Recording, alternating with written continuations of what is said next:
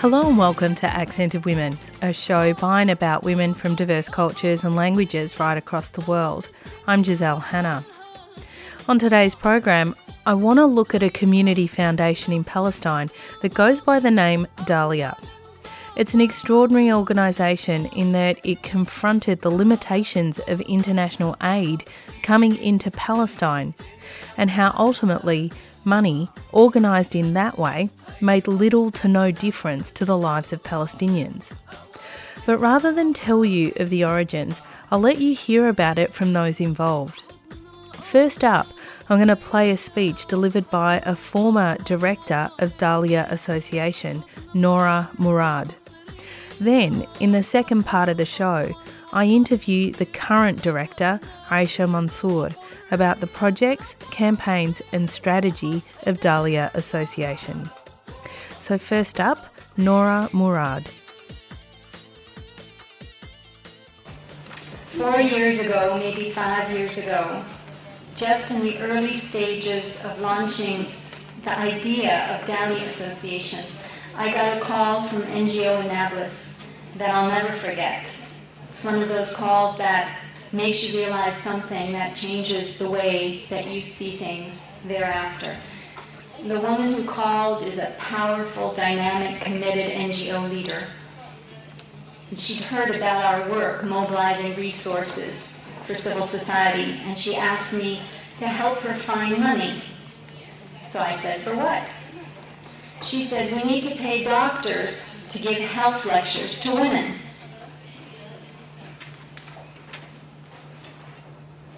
Does anybody catch how bizarre that is?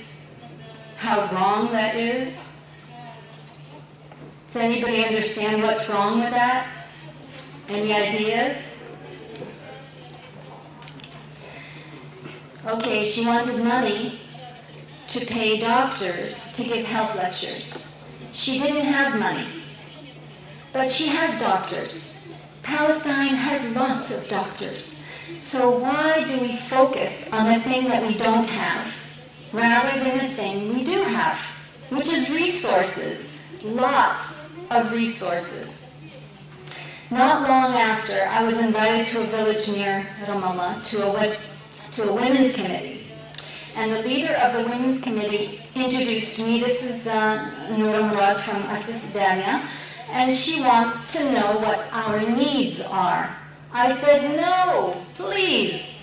I know what your needs are. I've done needs assessments all over Palestine.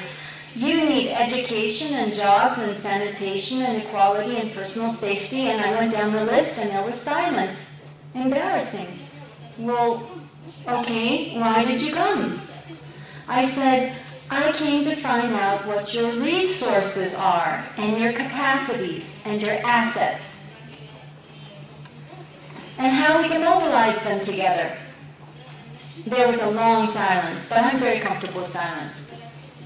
Finally, someone from the back said, well, do you mean like we know how to cook? And I said, yes, write it down. Well, do you mean like we know how to farm? I said, yes, write it down. And in five minutes, we had pages of capacities and resources and assets. And at the end of the meeting, they told me, no one has ever asked us that question before. These conversations and many, many other real sad examples have led me to the conclusion that despite the good intentions of many, despite all our good intentions, that the international aid system actually promotes inequality. It promotes inequality by dividing Palestinians and the world, I should say, into givers and receivers, as you see here. Givers are generous, active, worthy. Receivers are needy and passive and dependent. Palestinians are receivers. Some of you may have read the book Dead Aid by Dambisa Moyo. It's not a perfect book. But one thing I appreciate is she says in her book that aid is the cause of poverty in Africa. not a side product, but the cause. And the reason why I like that is because we're stuck in this language of aid effectiveness, as if, we've said today, aid could be effective under occupation. So let's ask ourselves the question if international aid is part of Palestinian oppression. Now, here we could talk about fault. We could say that donors know that billions of dollars of investment in Palestine haven't produced results, but they keep giving, and they keep giving in ways that are wasteful and insulting. Or we could say that Palestinians have sold out, that the NGOs are competing with one another for contracts so they can implement donors' agendas while local priorities are ignored. There's probably truth in both perspectives. But I think there's also truth in saying that the system is broken and that donors and Palestinians alike, and some of us who are neither, recognize the problem and are anxious for solutions and alternatives that lead to real Palestinian led social change and sustainable development. We have to get beyond complaining, which is easy, and I'm very good at it, into problem solving, which is really hard. That was former director of Dalia Association, Nora Murad, discussing the origins and philosophical underpinnings of the organisation. And on community radio stations right across Australia, you're listening to Accent of Women. Next up, the current director of Dalia Association, Aisha Mansour. We talk about what the organisation is up to today, some of the challenges in organising, and most importantly, current campaigns and projects. So the Dalia Association is a community foundation. The focus is to really strengthen community philanthropy within our community, where everyone has resources, um, be it financial or non-financial, but we all have resources, Palestinians as well as those in solidarity. And how do we um, bring that all together, mobilize our resources to serve our priorities in our community? Um, we feel that the community knows its priorities and has the right to control the resources to serve its own priorities, and that's what we focus on. And do you work and operate within the occupied territories of Gaza and the West Bank? Yeah, actually, uh, the Dalia Association's mission is to, to be a community foundation for all of Palestine. Um, so the goal is to really connect with all Palestinians that live um, all over Palestine. Uh, the West Bank and Gaza are just part of Palestine, um, as well as to connect with those in the diaspora because um, they're also part of the Palestinian community. So it's really a community foundation for Palestinians. Most um, our main grant making programs right now, uh, most of the work in the past has been done in the West Bank. We've had work all over Palestine, but in terms of our our three main programs, which are grant making programs, most of the work has been done in the West Bank. We just recently have been able to expand one of our programs into Gaza. So this is our um, the first time, not the first time to work in Gaza, but the first time to actually do a grant making program in Gaza. Um, you know, because as a community foundation, we're grant makers but we're also um, we also facilitate linking of resources within our community um, and mobilizing local resources um, and so we've done that in other places but in terms of our our making grants this is going to be the first time in gaza this year that we're doing it well, uh, in Australia, where, uh, and I presume in most of the world, we're very much dependent on the mainstream press to access information about what the conditions would be like um, in Palestine. And, and from what we can tell, the situation looks very dire. It's very difficult to move around. There are roadblocks that really um, make it difficult for workers to travel easily. Mm-hmm. What are what are the operating conditions like for you and for your organisation? How how do you right. manage to be effective in that context? Yeah, well, I mean, we do what we can do within the context, and um, and, and and not everything not everything happens smoothly, as you can imagine, when you can't control um, when you can't control the the environment. So, just to give you some examples, uh, so we're starting our grant making program in Gaza. One of our programs, our community program, which is called uh, IBDAT, which is a youth program. So we're we've we've initiated that program here in the West Bank over the last year, and now we're expanding it to Gaza. And we needed to hire somebody because physically, um, us, my team, uh, we're West Bankers. Now we're hoping that we would be able to get a permit ultimately to get into Gaza, um, and to really um, be able to be part of the work or some of it at least.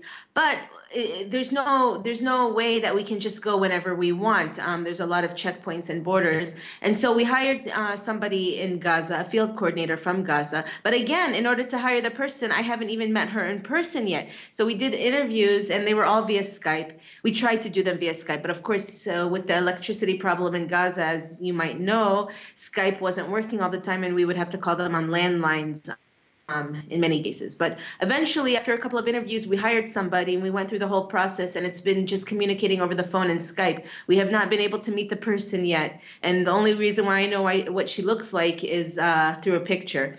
Uh, similarly, um, we were being hosted by an organization in Jerusalem the other day to do a workshop for youth over there, for different youth groups there, a workshop about um, local economy and alternative economies and how to identify issues within your community to address and how to mobilize resources. But unfortunately, we had to cancel the workshop last Thursday at the last minute because uh, we didn't get our permits to get into Jerusalem. So these are the kinds of things um, that you have to deal with on a regular basis. I mean, last Monday we had to go to a school, um, one of the schools we're working with um, on our youth program. Just to give you another example, which is in the school is in the West Bank and is not really far away from where we're based, but um, there were two unexpected checkpoints along the way, besides the bottleneck around the Kalandia checkpoint that we um, we we know always exists. But beyond that, there were two other checkpoints, which made us about 40 minutes late for the students. So these are things that um, you know just affect your daily work, and you just have to be flexible uh, and continue to serve. There, there's no other option. In a minute, I'd like to talk specifically about the projects and campaigns um, that Dalia is running. But before that, I, I do want to ask another question about your staffing and, and your capacity to organise, because I expect, particularly for that field organiser in Gaza, there, there, there are some dangers to do with going to work every day that other people in other parts of the world simply wouldn't have to deal with. How do you support your staff and protect them and keep them safe? How do you manage that on a daily basis? Right. Well, I mean, all of our staff, including the the the person we just hired in Gaza, I mean, they're they're um, from here, and uh, it's it's part of daily life. So, you know, I can't even imagine um, living in Gaza because I don't live in Gaza. I've only been able to visit a couple times for a very short period of time. But the our staff person in Gaza is from there. She spent her whole life there um, and has has had to deal with the previous attacks that have been going on in Gaza.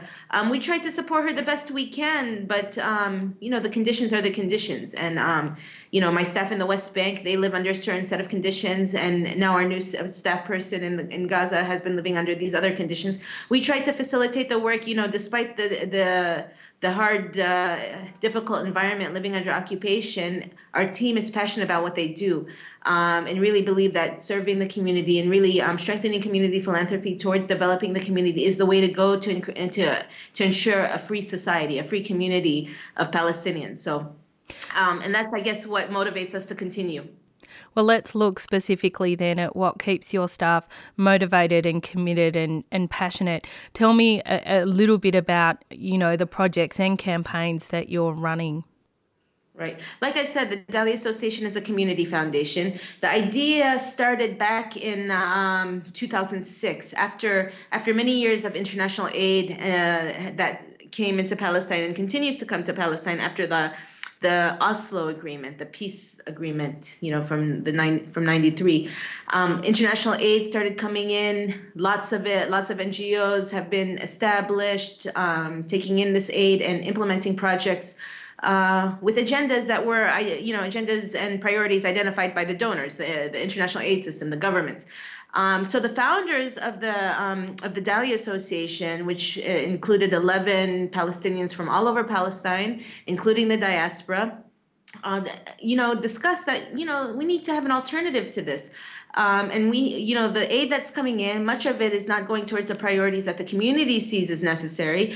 Uh, and, but but we as a community, Palestinians as well as those in solidarity with Palestine, we have resources, financial and non-financial. Uh, and when I say financial, uh, non-financial, you know, it's expertise, it's volunteer time, it's advocacy, all of that. We have resources. How, so how do we mobilize these resources to serve our community and to empower the community to identify its own priorities and implement them? And that's how we build a strong society, a strong community. Um, and that's that's how Dalia was established. We have um, three main programs, three main community programs. Um, we have the Village Decides program, Women Supporting Women program, and we just started last year um, a youth program called IBDA. IBDA means start in Arabic. But all of these programs work within the same framework. Um, we're building a curriculum. It's still in process, but we have a, a, curriculum which is continuously being built, and hopefully over the next year will be finalized to share with communities about um, you know, identifying your priorities, being an active citizen. Um, how do we mobilize local resources to serve our pri- priorities? How do we work together in a transparent and accountable manner? Because um, much of this strong, this strong community sense that we once had uh, before Oslo uh, where everybody worked together and mobilized resources, has slowly been de- been deteriorating after Oslo, after the aid system, um, and after the various uh, policies and agendas that have come in with the free trade and the neoliberal economic policies and all of this kind of thing.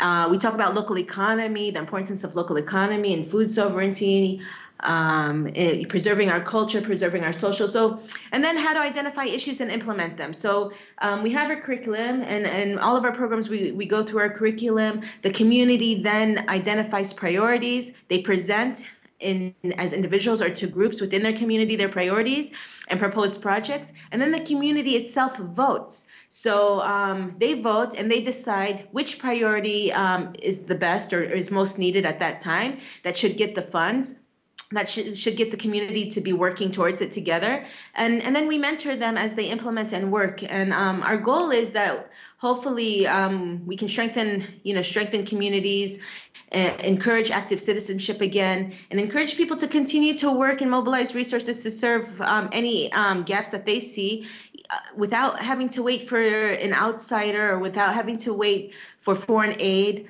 um, to come in. In many, you know, in many situations in communities when we go in, many um, because of the plus 20 years of all of this aid, many people have forgotten that we have local resources, or or they stop valuing it and um, thinking that the outside resources is the most valuable. Um, and so, you know, it's it's a it's a process. It's a long term process. We go in, we work with communities, but it's not just it's not just like doing a project and leaving. We continuously work when there's opportunities to to exchange information and knowledge. We bring people together. We organize field visits. We, um, if there's a specific issue affecting the country, we try to do a convening session where people come together and discuss. We're trying to, you know, promote civil society space, which is slowly being diminished. The the projects you're talking about are absolutely remarkable, and I I can't help but wonder how that would look in practice uh, in the in the context of a, a new offensive, like a particularly big um, offensive against the Palestinians, like the wars that we saw in 2009, 2014. Do, do these projects continue in those contexts or are you forced to stop? Well, I mean, we didn't, this is the first time we're working directly in Gaza, but when there's a crisis, uh, like a major attack, of course, priorities change, right? Um, and that's and that's the important part about why the, it's important for the community to identify priorities. You know, today uh, we were in a community in southern Hebron, and they have two projects um, focused on really, you know, um, building their local economy and using the local resources that are available. But um, if a situation comes where they're being attacked in a different way, then the priority changes um, for them, you know, and uh, you have to some you know sometimes you have to deal with emergent things, and then you can move back to the other things, and that's the situation in Palestine always. Um, I wasn't working at Dalia during the the wars on Gaza in 2012 and 2014. I was working in the health sector. Um, and so, you know, you work on particular issues that may be uh, more developmental in those in during those times before the war. But when the attack comes, then you have to deal with the emergent issue, and um, and that's very important. Uh, you know, that's very important for why the community needs to be engaged and to and to be active because the donor system is not that flexible. If a project comes in for a certain thing, then they want to implement it. But times change, things change, um, and that flexibility is extremely important. I wonder if, um, you know, if you look at the Middle East as an entire context, and is it ever the case for the local communities in Palestine that what their priorities are includes supporting um, uh, other other Arab countries that are in the throes of war, like Syria, for instance? Right. I mean, um, we're always looking to connect. Um, our community is always looking to connect, to support, to serve. Um, us at the Dalia Association, for example, um, because we're the only community foundation in Palestine, when we went, when we go to conferences, it's so um, nice to see um, other Arabs from other countries who work in similar ways, maybe differently because of different contexts. And we connect and we we learn from each other and we try to continue the communication. So um, and this is important. When we do workshops with communities, we also share examples, success, success successful examples from Palestine, but also from other parts of um, the Arab world. So um, you're right. It's uh, it's one. You know, we're one people, and the communication is important. Although you know, because of the situation, the easy movement across borders is not there. So um, you know. Do you see the Dalia model as something that could uh, be transferred to other areas of crisis like Syria, or do you think it is too premature to attempt to set something like this up? Well, I mean, I, I'm not, I don't know the details inside Syria because I don't live there and I, I, don't pretend to know that. Only the people who live within their environment can know what are the best answers um, for their environment. And I guess that's basically our philosophy as the Dalia Association that we don't impose any model. Um, or any way or any particular project or priority. The community itself knows its a priority and how to address it, given the context, given the politics. So, like for Syria, you know, the people there would know what's best and what would serve them. For us, though, you know, in terms of our curriculum, in terms of mobilizing local resources to serve our priorities and encourage active citizenship and strong communities, that's definitely um, a priority and important um, all over the world. How it gets done depends on the environment. And that's and, and and that's up to the community to, to decide. It's not up to me or anybody else to decide for a community. Even within palestine itself when i go to a community and we we talk about priorities and i tell them i don't live in your community. You know palestine is so diverse and different communities are affected by the occupation in different ways and I live just in one place. So I don't know what it is to be in southern Hebron. I don't know what it is to be in 1948 Palestine. I don't know what it is to be in Gaza. And so the communities there are, are best. And similar to other parts of the Arab world, the community should be the one deciding how um, how best to meet its needs and priorities given the situation. And I guess ultimately, what your organization does is point in a direction, even if it's not directly targeted at this, it points to a direction of a, a way to bring to an end, I guess, the conflict in Palestine. What would you say is a winning strategy ultimately for ending that conflict?